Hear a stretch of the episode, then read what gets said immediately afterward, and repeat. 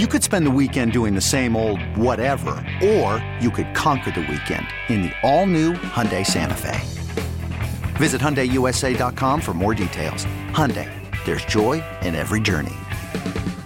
This episode is brought to you by Progressive Insurance. Whether you love true crime or comedy, celebrity interviews or news, you call the shots on what's in your podcast queue. And guess what?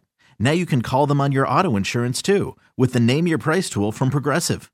It works just the way it sounds. You tell Progressive how much you want to pay for car insurance, and they'll show you coverage options that fit your budget. Get your quote today at progressive.com to join the over 28 million drivers who trust Progressive. Progressive Casualty Insurance Company and Affiliates. Price and coverage match limited by state law. Milwaukee, start your engines.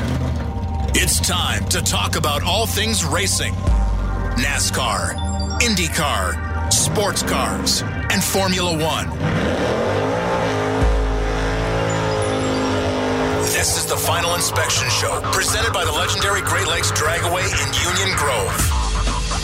Now, here's your host, Steve Zocchi. And welcome back to the Final Inspection Show. Steve Zotke, along with the Polish Pipe, I'm Jeff Orlowski. I'd like to thank our friends at the legendary Great Lakes Dragway and David Hobbs Honda for supporting the show. Joining us on the Great Midwest Bank Hotline, it is from beautiful Pewaukee, Wisconsin, Larry Janicek. How are you doing, sir? Uh, really good, Steve. But actually, I'm uh, in beautiful Merton, Wisconsin, Wow. at my granddaughter's uh, soccer game. Ah, and I wanted good. to start. I wanted to start with this. Back home again, Indiana. That's it. That's the end of my Okay, very singing career. And uh, of course, it is Indy 500 weekend, and we're celebrating all things Indianapolis uh, this this week on the Final Inspection Show. And uh, what's your first question you have for me, sir? Well, Steve, uh, there's been a lot of talk about how strange is it to have the Indy 500 in August. And this week I was blown away when I saw in the green sheet of the Milwaukee Journal where they have a column in there about uh, this day in history. And there was a big anniversary this week at the Indianapolis Motor Speedway. Do you have any idea what it was? And it goes back quite a while. Yeah, I believe what you're talking about is the opening weekend at Indianapolis in 1909. You are right on the money, buddy. Yeah, it was actually kind of like almost like a speed fest uh, they had in 1909, uh, in which uh, I believe they had uh, the actual first race, if I recall correctly, it was actually a balloon race was held at the Indianapolis Speedway, and they they had uh, like some motorcycle races and car races, and most of these were like little sprint races, you know, five, ten laps and whatnot, and uh, they had them all through the weekend, and it wasn't wasn't the most popular thing. It wasn't as big as they thought, and that's eventually where they came up with the idea. You know, maybe we should just have kind of like one big, huge event yearly at the speedway. Yep, the uh, information that was shown in the paper was the first uh, uh, auto race at the Indianapolis Motor Speedway, and the winner was Louis Schwitzers, S C H W I T Z E R, who drove a Stoddard Dayton touring car twice around the track at an average speed of 57.4 miles an hour. But Yeah, that name should ring a bell with you, Yes. Schwister or Schweister, S C H W I T Z E R, because I believe that uh, that company is still in existence in Indianapolis, and they present the award for uh, engineering, something new in engineering every year. Uh, and this year it went to the uh, windscreen. The Louis uh, Schweitzer Award, yes, every year uh, for a new uh, a new innovation or something in IndyCar racing. And there's been a lot of them throughout. Like one year was the fuel cell, uh, and another year was maybe a particular car, a notable car, whether it was like the Chaparral car, race car, or something like that, or a certain turbocharger, or whatever innovation. When- and this year, yeah, I went to uh, for the for the very innovative uh, aero windscreen that they they use in uh, IndyCar racing now. Sounds good. okay, my next question is for the Indy 500, what was the furthest back the winner started from? Well, for many for many many years it was 28th, and I believe that was Louis Meyer. Uh, back in the day, I want to say I think it was uh, might have been 28th in 1928 if I recall, and uh, and then it was Rutherford. I know started from 25th in 1974, and then uh, but I believe somebody had started. Um, further back than that since then though see and this is where i you know newer newer stuff you know it's the old stuff that stays with you and newer stuff that goes away but i want to say i know for many many years it was i believe louis meyer 28th in 1928 Well, in all the information I found, uh, that's correct. Louis Meyer in 1936 and also uh, Ray Harroun in, in 1911, the first Indy 500.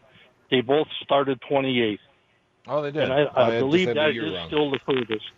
Oh, it is okay. Because um, oh, you know where I'm getting confused? Okay, uh, uh 1981. Uh, Mario Andretti started 32nd, and for for those who may not know, for about three months, Mario Andretti was the 1981 Indianapolis 500 champion, and uh, we won't even get into that because it. Obviously, since I'm an Uncle Bobby fan, I don't want to get into that. But uh, look it up on Wikipedia, the 1981 Indianapolis uh, 500. All right, what do you got for the final one here? Okay. What car number has won the Indianapolis 500 the most times? Oh boy. It used to be, and it might still be number three. Winner, winner, chicken dinner. It is number. It is still number three. Yeah. Yeah. You know how many times number three has won? I do not. 11 times. Got, Uh, you got a minute? I can name. Let's see. Well, I can go backwards. I can go. I know Rick. I think Mick. No, not Rick Mears. I know Bobby Unser in '81, Rutherford in '74, uh, Rodger Ward in '62.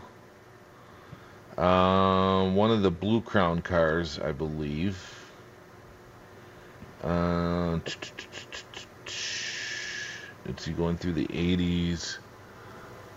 Uh, you you can help me out though. 1919, Howdy Wilcox. 1948, Mauri Rose. That would have been the Blue Crown car, I believe. Yep. 62, Rodger Ward. 68, Bobby Unser. 74, Johnny Rutherford. 81, Bobby Unser. 86, Bobby Rahal. 91, Rick Mears. 92, Al Unser Jr. 2002 and 2009, Helio Castroneves.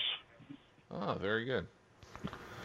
So yeah, th- well, yeah, it's number three, and then of course one of the more iconic ones uh, that people always think about is '98 though, and that's with uh, Troy Ruttman in '52, Parnelli in 50, or '63, and then more recently uh, Weldon in 2011 and uh, Rossi in 2016. So be interesting Yep, to see if Marco uh, can bring it into victory lane this year. Yeah, Marco yeah. Andretti. Got time for a quickie? Sure. What's the most ti times led by a driver in a single Indy 500? Most times times, led. Pardon me? like in like most individual different times. No, just in one race. Oh, uh, Billy Arnold, 198 laps. No, no. This is Oh. the most times led, not laps. Oh, like it, like all through his career. No, no, in one race. Oh, in one race, I have no idea.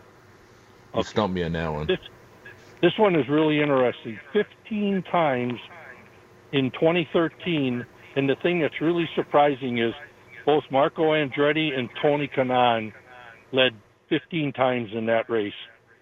Wow, that was a very good race too. That's one of the more spectacular races too, uh, especially when it came to uh, lead changes and whatnot. Well, Larry, we certainly appreciate you taking time out uh, your busy schedule, uh, being at soccer games and whatnot today. Enjoy the nice weather and enjoy the race tomorrow. Who who do you got for a winner?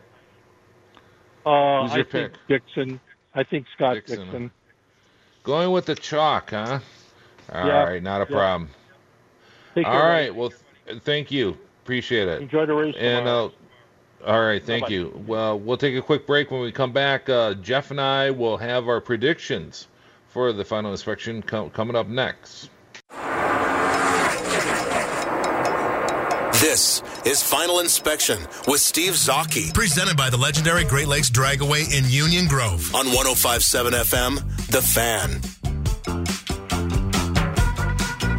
Hey, welcome back to the Final Inspection Show, brought to you by the legendary Great Lakes Dragway in Union Grove, along with our friends at David Hobbs Honda, Steve Zotke, along with the Polish Pipe Bomb. Jeffrey, how are we doing today? Oh man, if I was any better, it'd be illegal. Steve, let me ask you one quick question here. Uh, we just heard the uh, commercial uh, promo for uh, Faith in the Zone. Fantastic program Mike McGivern does uh, every Sunday on these fine airwaves. Has uh, have you ever been invited to be a guest on Faith in the Zone, Steve? Because I know I haven't. No, I have not. I have though. Uh, I have provided guests for Faith in the Zone from the world of auto racing. Yeah, I tried uh, to, you know, uh, get him hooked up with uh, Michael McDowell because I know he's a big uh, uh, Jesus guy and all that. But, uh, but yeah, personally, I've I've never been invited. It, it, it's kind of kind of bugging me. I I don't know. Maybe it's all the Slayer shirts. I don't, I don't know. It could. It could be. Yeah, it could be your your your uh, your scary wardrobe. So the the affinity for uh, black T-shirts that that's that could also be it too. So. Uh, we have racing this weekend, of course, coming from the Indianapolis Motor Speedway, the Indianapolis 500, and we got a double header this weekend at the Monster Mile at Dover. And uh, Jeff and I are going to go over our predictions here. Um, what do we have? Uh, you got two. You are we just going to pick one for both races, or you want to go two two by two, or? Well, I've got a fa- you know uh, not a favorite, but you know my pick, and then I've got a a long shot pick Sure. on uh, on both Indy and Dover for today. Uh, Okay. Dover for tomorrow's tough because a lot of it's gonna the starting position and everything. A lot of it's gonna depend on how it, the race plays out today. But uh, I've so I've only got a winner for the Cup Series race for tomorrow. What do you have? Uh, today for the Indy 500, I got to pick my boy, Team Penske. Give me Will Power for the win. Right now, his odds are plus 1200. Uh, so I think uh, that's a, that's a fairly decent investment, and um, I, I think he's going to capture the checkered flag for a long shot. I'm going to go with Colton Herta. I like his odds. He's at plus 2,000. So uh, there's definitely some money to be made there if he crosses the finish line uh, first. But uh, yeah, power for the win. Colton Herta is my long shot. Yeah, you're not going to make much money on this one as uh, Scott Dixon is the favorite and is the money guy. Uh, if you don't want to lose your money, go with Scott Scott Dixon. However, my my heart pick or the guy who I, I think is, is a very good chance, just because he's been so consistently strong all all month, or I should say all week, and then uh, last week or uh, on Friday in carb carb day practice, he actually, as he he likes to say, we found out what we don't want to do, and these are mistakes that we're not going to make uh, Sunday during the race. So that actually, and I've I've I've heard that done happen before, where they actually kind of got their mistakes out of the way. In carb day, you know, you've seen, oh my God, they had awful carb day, what? And then they actually go out and kick kick butt in the race. So uh, I, I do like Marco Andretti's chances. I think this is his best chance to win the race since 2006 when he got nipped at the line by uh, Sam Hornish. So uh, uh, the Dixon is the favorite, but uh, I think Marco will be right there. Uh, for Dover, the the kid to watch out for uh, is uh, Alex Bowman. Alex Bowman's ver- run very well at Dover, especially last year, and Hendrick winning last week with Chase Elliott. He might be on a bit of an upswing, but uh, he likes this track, so I like Alex Bowman as uh, for Dover. All right, and I'm going all Penske. Uh, give me Brad Keselowski today at Dover, and uh, you know how amazing and just ironic if uh, Penske finds victory lane in two races in the same day, and neither race allows fans, and so he would uh, celebrate and uh, be uh, looking at cashing those checks while sitting on the couch. we got a full a full show today coming up. Uh, coming up right in just a moment here, we're going to hear from uh, the Indy 500 post sitter Marco Andretti. Interesting uh, of uh, from earlier today, was able to grab some audio uh, and then uh, also later in the next two segments, uh, some really interesting conversations on on where the sport is going, not only through this pandemic, but over the next couple years, uh, especially in regards to a third engine manufacturer, which will uh, hopefully be occurring in the near future. We'll be hearing from Jay Frye, Mark Miles, and Doug Boles coming up in the in the next two segments after the Marco Andretti. But not only that, but after the Bucks game, keep it keep tuning into the 105.7 FM The Fan. Sparky will bring you up with the uh, pick and save uh, stories, Pro Hoops post game show, and then don't forget uh, with Tim Allen with the Bayview Shade and Blind post game show after the Brewer game. So uh, lots of content coming up on the yeah, radio. Don't turn off your radio. Keep it keep it tuned in and uh, very exciting uh, Bucks game either. happening now too. So we'll get you up uh, up to date no all chance. the latest so uh, coming up, uh, let's hear Hi, from Steve. Marco Andretti now uh, from the Indianapolis Motor Speedway from earlier today. Uh, an awesome problem to have. Um, it's uh, it's just been a whirlwind the way this whole thing started. I mean, uh, the car just rolled off so fast. Honda brought it in qual trim. U.S. Concrete Boys put together a heck of a machine, and um, yeah, I mean, every time out, the car was just so good, so good, and and yeah, I mean, it, it's busy but not busy. You know, as everybody's been saying, we miss the fans, so it's a bit of a double-edged sword from there. I think one of the one of the things that we highlighted highlighted on the broadcast, but also have reflected on many times, is this group, your peers, but also your competitors. I don't think I've ever seen a response to a result like you got, and they were genuinely, sincerely happy for you. How did how did that make you feel? Uh, to quote Connor, it's pretty much the coolest thing ever. Um, it. Uh, yeah, I mean, it just made me, you know, so humbled by it, you know, and uh, I, I, have the utmost respect for, for all you guys. I have great friends in the paddock, and um, yeah, it was it was so cool um, to be able to, you know, those are the guys that, you know, they're nice to me that day, but I don't know about tomorrow, so we'll, we'll have to see. It'll be fun. So if leading the field to green isn't going to be surreal enough, you got the beautiful pace car ahead of you, the Corvette Stingray. Ahead of the Corvette Stingray is going to be granddad and dad in the Honda two seater. That's pretty special. It's special, but even if I'm on pole, I still start behind these guys. I mean, it's unbelievable. It's uh, no, I think it's going to be pretty cool. It's um, you know, I think John's going to be riding with us. I think he has so far this this uh, week and month. So uh, we're going to try to keep this whirlwind going. So we do have a question here uh, from the fans or from a fan. Uh, looking back on uh, not only as your time here as a driver, what are your favourite memories at the Indianapolis Motor Speedway? And does last Sunday make the cut? I'll say, yeah.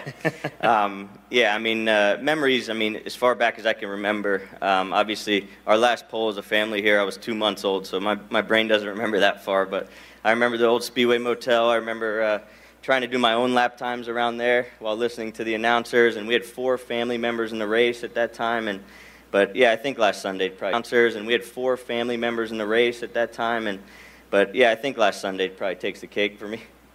Soak it in, enjoy it, and enjoy tomorrow as well. Thank you. Thank Best you of luck, much. Marco Andretti.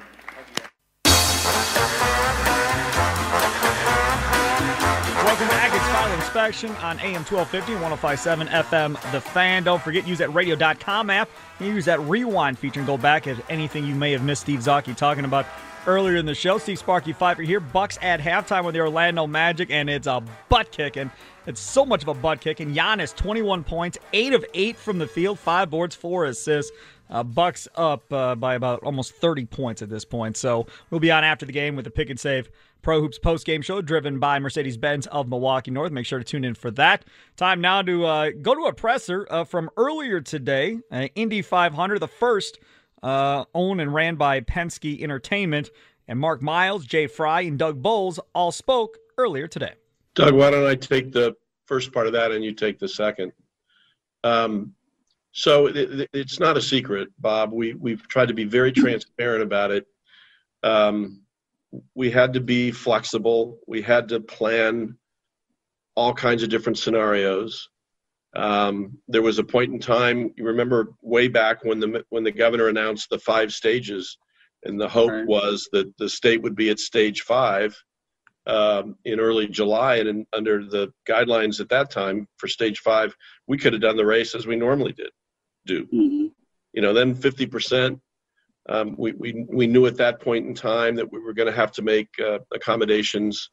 We spent, uh, we, we contacted every one of our ticket customers, the people who buy the tickets, uh, not that many weeks ago, kind of the, the last available date to say, what do you want in the way of your tickets? And the, the, they uh, were allowed or asked to, to remake their order from nothing and we'll take a credit for everything next year. Do I want them all?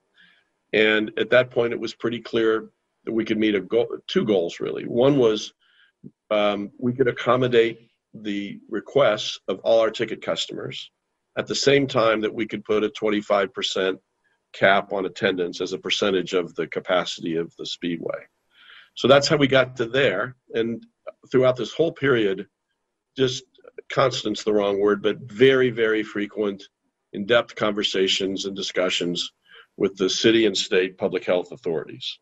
Um, and, and, those are both at the boards of health, city and state, and in the mayor's office and the governor's office.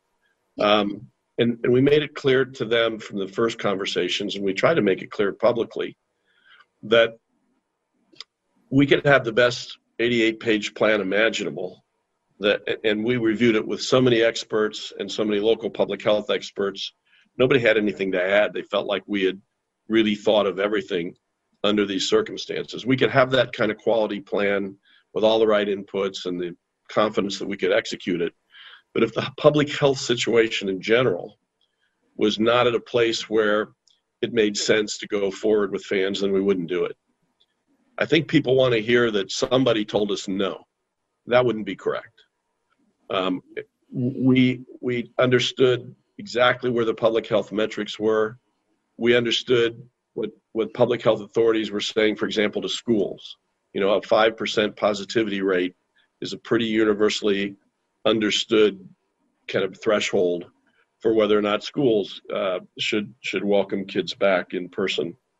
Um, all those things were went into it, um, and we got to the place where we couldn't wait any longer. We were what a week or so from beginning to have cars on track, and at that point, we had to make a decision. I think it was clearly the right one. Sitting here today, some of the metrics are slightly improved, but not where they need to be. And so, uh, you know, I think the, the realities on the ground with respect to public health made the decision. And it, it was just clear to us what the right decision was. And I think both the city and the state were as disappointed as we were not to be able to welcome fans, but as but but appreciative of, of the call that got made at the end. Yeah, and and I and just to add to to, to and Doug, if you could talk about the emotional on that. Yeah, absolutely. You know, and and I guess to start, I'll, I'll back up to March 26th when we made the decision to move the race from May 24th to August 23rd. When we did that, we felt like those five months were going to give us the best opportunity for uh, our community, our state, the country to figure out how to manage through this COVID pandemic and and the metrics. And uh, early June, we made a made a decision to run the uh, Brickyard 400 weekend without fans. Uh, later in June, we made that decision to try and be at 50% for the Indy 500, and ultimately, um, when we moved into July and had our 25% in, in July, and then just a few weeks ago when we uh, made a decision to run without fans. It has been an emotional roller coaster for everybody here at the Speedway. Our ticketing team has worked virtually every day um, since the beginning of June. Uh, and, and, I mean that every day, Saturdays, Sundays, managing through how do we take care of our ticket customers? How do we reseat the entire venue at 50%? How do we reseat the entire venue at 25%? It has been um, a taxing time for all of us. And at the same time, we've all been worried about our customer because it is the customer makes the Indy 500 what it is, and we are doing trying to do the best we can for them. Um, but without the leadership of Roger Penske, I don't know how we would have gotten through this. Every time Roger Penske has been here, his attitude has been nothing but positive and focused on managing through this in a way uh, that that makes the Indianapolis 500 better when we get through this and makes the experience better for our fans getting through it. His his positivity his reinforcement to the team, whether it's walking around the building and talking to staff and encouraging him, his availability to all of us virtually 24 hours a day to help solve through little problems and big problems that didn't matter. Um, to have an emotional leader uh, like Roger Penske through this time frame has been a blessing, and I know that Mark and Jay and I have all learned uh, from Roger uh, how to attack some of these things, and it's been one of those moments while really difficult, um, heartbreaking is probably the best way I can put it. Uh, the big positive out of that is the opportunity to see a great leader uh, like Roger Penske help walk us through a really, really difficult time with an attitude that you just can't believe. Thank you, gentlemen.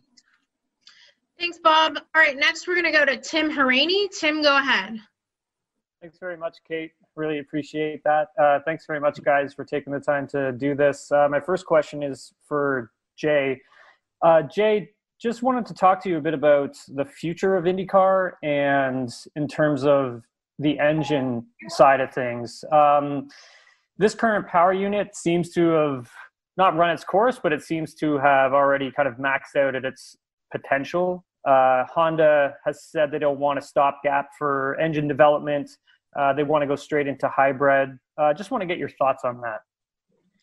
Well, thank you, Tim. Um, we've went, you know, a few years ago we came up with our, our five-year plan, which was the AK18 in 2018.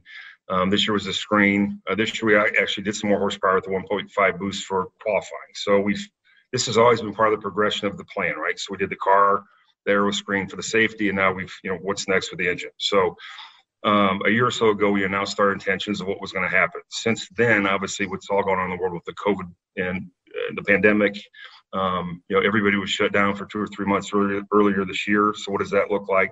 Um, we're in constant communications with both our manufacturers. Um, I think it's every, you know, we have every intention of going forward like we've always said we would. Um, the timing of that, we're not exactly sure how that's going to look again going forward because of all what's happened. Uh, there's still companies, suppliers, and vendors that are not up, you know, fully up to speed yet. You know, um, with you know different places in the world and different countries. Um, again, how do you put it all together? How does it make the most sense? Obviously, the teams are a big part of this too. How does it affect the teams from an economic perspective? Because economics matter know, the series and to the teams. Um, some of the things we've already done has um, I think helped the economics again from the paddock and, and with the with the manufacturer partners too. So we're it's a big puzzle, and um, you know we just got to see how it's going to look over the next month or two about what it looks like going forward. But every intention of increasing horsepower, every every intention of the 2.4, um, again, just how does that timeline move or does it move? I mean, it might not have to, um, but certainly at this point, we're we're cautious about moving forward and when because of the economics and because of the, really just the supply chain. Understood. Thanks very much, Jay, for answering that. Really appreciate it. Uh, my next question was for uh, Mark. Uh, hi, Mark. Thanks very much for for doing this and taking the time out of your day. Um, two questions for you. Uh, my first one is is about uh, that positive momentum you were talking about with uh, the races being on NBC and viewership being up, even with the amount of races being down. How do you kind of keep that positive momentum going uh, once the wintertime kind of hits? Is it more iRacing or are you looking at doing other things? We got a little less off time as currently scheduled because uh, the championship will conclude about a month later. Um, by the way, we hope to put out the 2021 schedule. we we usually want it out by the time the the current year's uh, championship concludes, maybe a little before that. I think that's about what we could expect. I hope uh, by the end of September, um, as things become clearer for the promoters. But um, I think we'll do what we do. we we are thinking about whether there's some more iRacing. That that did well, definitely did well. Um, NBC appreciated. There was uptick, uptake of it internationally as well, and I think the drivers really got into it. So you, you might see some more of that. And I think we just get better at being promoters, right? And being better on social media. The, the drivers are getting better at it. They're more accessible and out there with with our fans and their fans. So I, am not sure there's like a, a big strategy change uh, in that off season, but it'll be a little shorter than normal, and everybody will be very eager, hopefully with some sense of normalcy, to get back on the track by February. So a, a rumor hit. All right, there you go. It's final inspection here on AM 1250 1057 FM The Fan. We will hear more of this press conference. Uh, again, anytime Jay Frye talks for IndyCar, you want to listen. He's a pretty smart dude. Uh, and Penske, first run here uh, at the Indianapolis 500, thought they were going to have fans. That's what he had said. We're not running the Indy 500 unless we have fans. And then he decided, well, maybe that's not so smart. So now they're not going to have fans, and uh, they're going to take that one in the pocketbook at the end of the day. Uh, and as you just heard them say, they're going to try and get the schedule out for next year, which is a big deal, uh, before the end of this season here in the next month. Plus, talking about iRacing again, it'll be interesting to hear if NASCAR does the same thing as what they're talking about doing. So, in the wintertime, when these guys aren't racing at racetracks, will they try to do some of that innovative e league type racing, uh, you know, video game style racing? Uh, instead of having a dead period. So these drivers now essentially not get any off time and be asked to do this video game racing uh, once a week throughout the winter months, and then you know get it on TV and make some more TV revenue for the sport? Not a bad idea. I, I can't imagine it takes that much time out of uh, a person's week. They would still get the rest of the week to do whatever they'd like to do, obviously. So we'll have to wait and see how this whole thing plays out. We'll get back to more of this press conference from Indianapolis concerning the Indianapolis 500 and the state of IndyCar coming up next. It's final inspection presented to you by Great Lakes Dragaway Speedway. Lots of fun activities going on this weekend. Check out greatlakesdragaway.com for all those fun events going on this weekend. They're down in Union Grove. And of course, David Hobbs Honda, another five sponsor of this show. Back after this on the fan.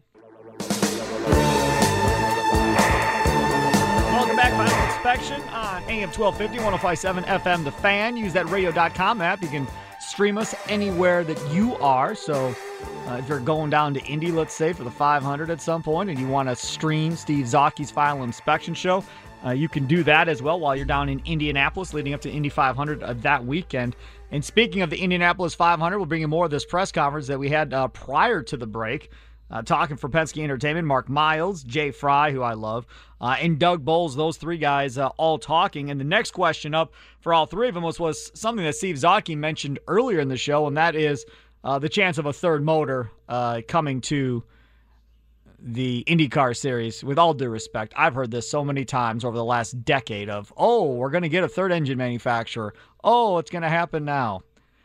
Okay, and the the speculative one that everybody is talking about is Ferrari. Now, let me be the first one to say, if IndyCar lands Ferrari, it could be a huge game changer for the IndyCar series. A huge infusion of money, huge infusion probably of recognition around the world if Ferrari gets involved uh, in the IndyCar series. It would be a huge get for Roger Penske for certain. And that was a question that was brought up. Uh, all of these rumors about Ferrari possibly coming to IndyCar. Yeah, Mark, oh, well, thank you. Um, to go back to that last question too, I, if I could add to that a little bit too. So from an IndyCar perspective, we've had a 50-page COVID plan document that we've ran with, you know, to this point all year. So we've had uh, the first six races that we've plugged and played this plan. It's been specific to all the venues we went to. Um, I just also want to thank our paddock because they've completely bought into everything we're doing and how we're doing it, the process we're doing it. Um, you know, the goal was to make sure that we got to the Indianapolis 500 and we delivered a healthy paddock. You know, that for this coming weekend. And I think we've we've really done that. And again, that's uh, a kudos to all our teams and drivers and uh, promoter partners and everybody that's followed the guidelines and have uh, really bought into the process and how we're doing things. So as Mark mentioned and Doug mentioned, this is something we can plug and play for a long time. I think we've got it down pretty good. We understand how it works. Um, we'll do the same kind of procedures next week at Gateway. So, you know, it can be done, you know, for however long it needs to be done. Um, in regards to the OEMs, um, we couldn't be more proud of the two that we have. You know, Honda and Chevrolet are great partners. Um, you saw the competition that goes on at the racetrack every day, every week. Um, obviously, we've said from you know, or we've said for a long time now that a third is very important. Um, it falls into that kind of overall plan of having three manufacturers, eight cars apiece, 24, you know, full-time teams to kind of organically grow from there. Um, we're having conversations with numerous, you know, manufacturers. We're, you know, optimistic. Again, like mentioned earlier, there's a lot of things in the world that have changed or slowed or moved or whatever. Um, how that's going to be navigated, how that's going to look is obviously very fluid. Um, but I think that, that, lots of them like what we're doing. Lots of them like the direction we're going. Um, you know, with Roger coming in and, and, Bud and the whole Penske group, it's added a whole nother huge element that we didn't have before.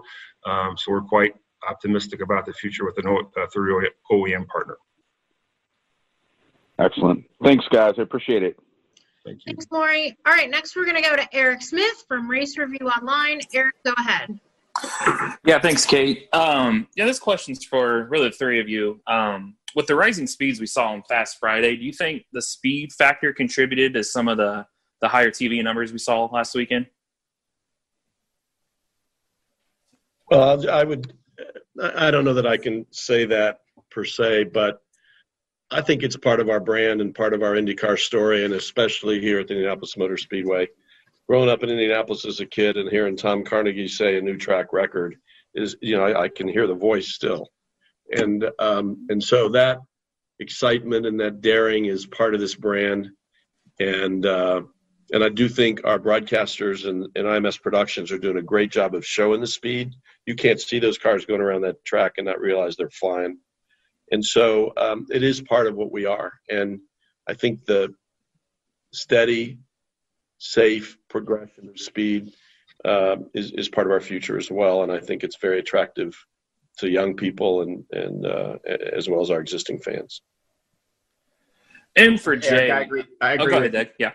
I was going to say I agree with Mark. Um, I think it's hard to tell, but but that is definitely part of our brand. And as uh, as the promoter of the Indianapolis 500, I was pretty excited to see so many drivers uh, over 230 miles an hour. I know if the fans were here, when when cars run over 230 miles an hour, that's a big deal. And I think where that speed helps us, especially the way that we've managed through it in a in a safe way. Uh, with alongside IndyCar, I think as that speed increases, I do think that impacts the number of people who who come out on pole day because there's just something exciting about seeing uh, what kind of magic those race cars drivers can do in those cars, and that magic is defined by the by the speed. There you go. Press conference from Indy as we get ready for the Indianapolis 500. Steve Zocchi returns next Saturday from noon until 2. Final inspection again, presented to you by Great Lakes Dragaway in Union Grove and David Hobbs Honda. Thanks for tuning in today. Steve Sparky Fifer here. We'll talk to you in just a little bit. 324 to go in the third quarter. Bucks up 89-62 over the Magic. We'll have the Pick and Save Pro, Pick and Save Pro Hoops postgame show immediately following that one here on The Fan. Toodles!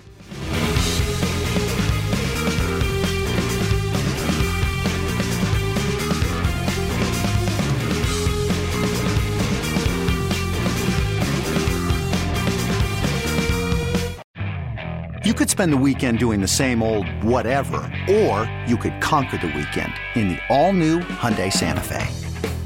Visit HyundaiUSA.com for more details. Hyundai, there's joy in every journey.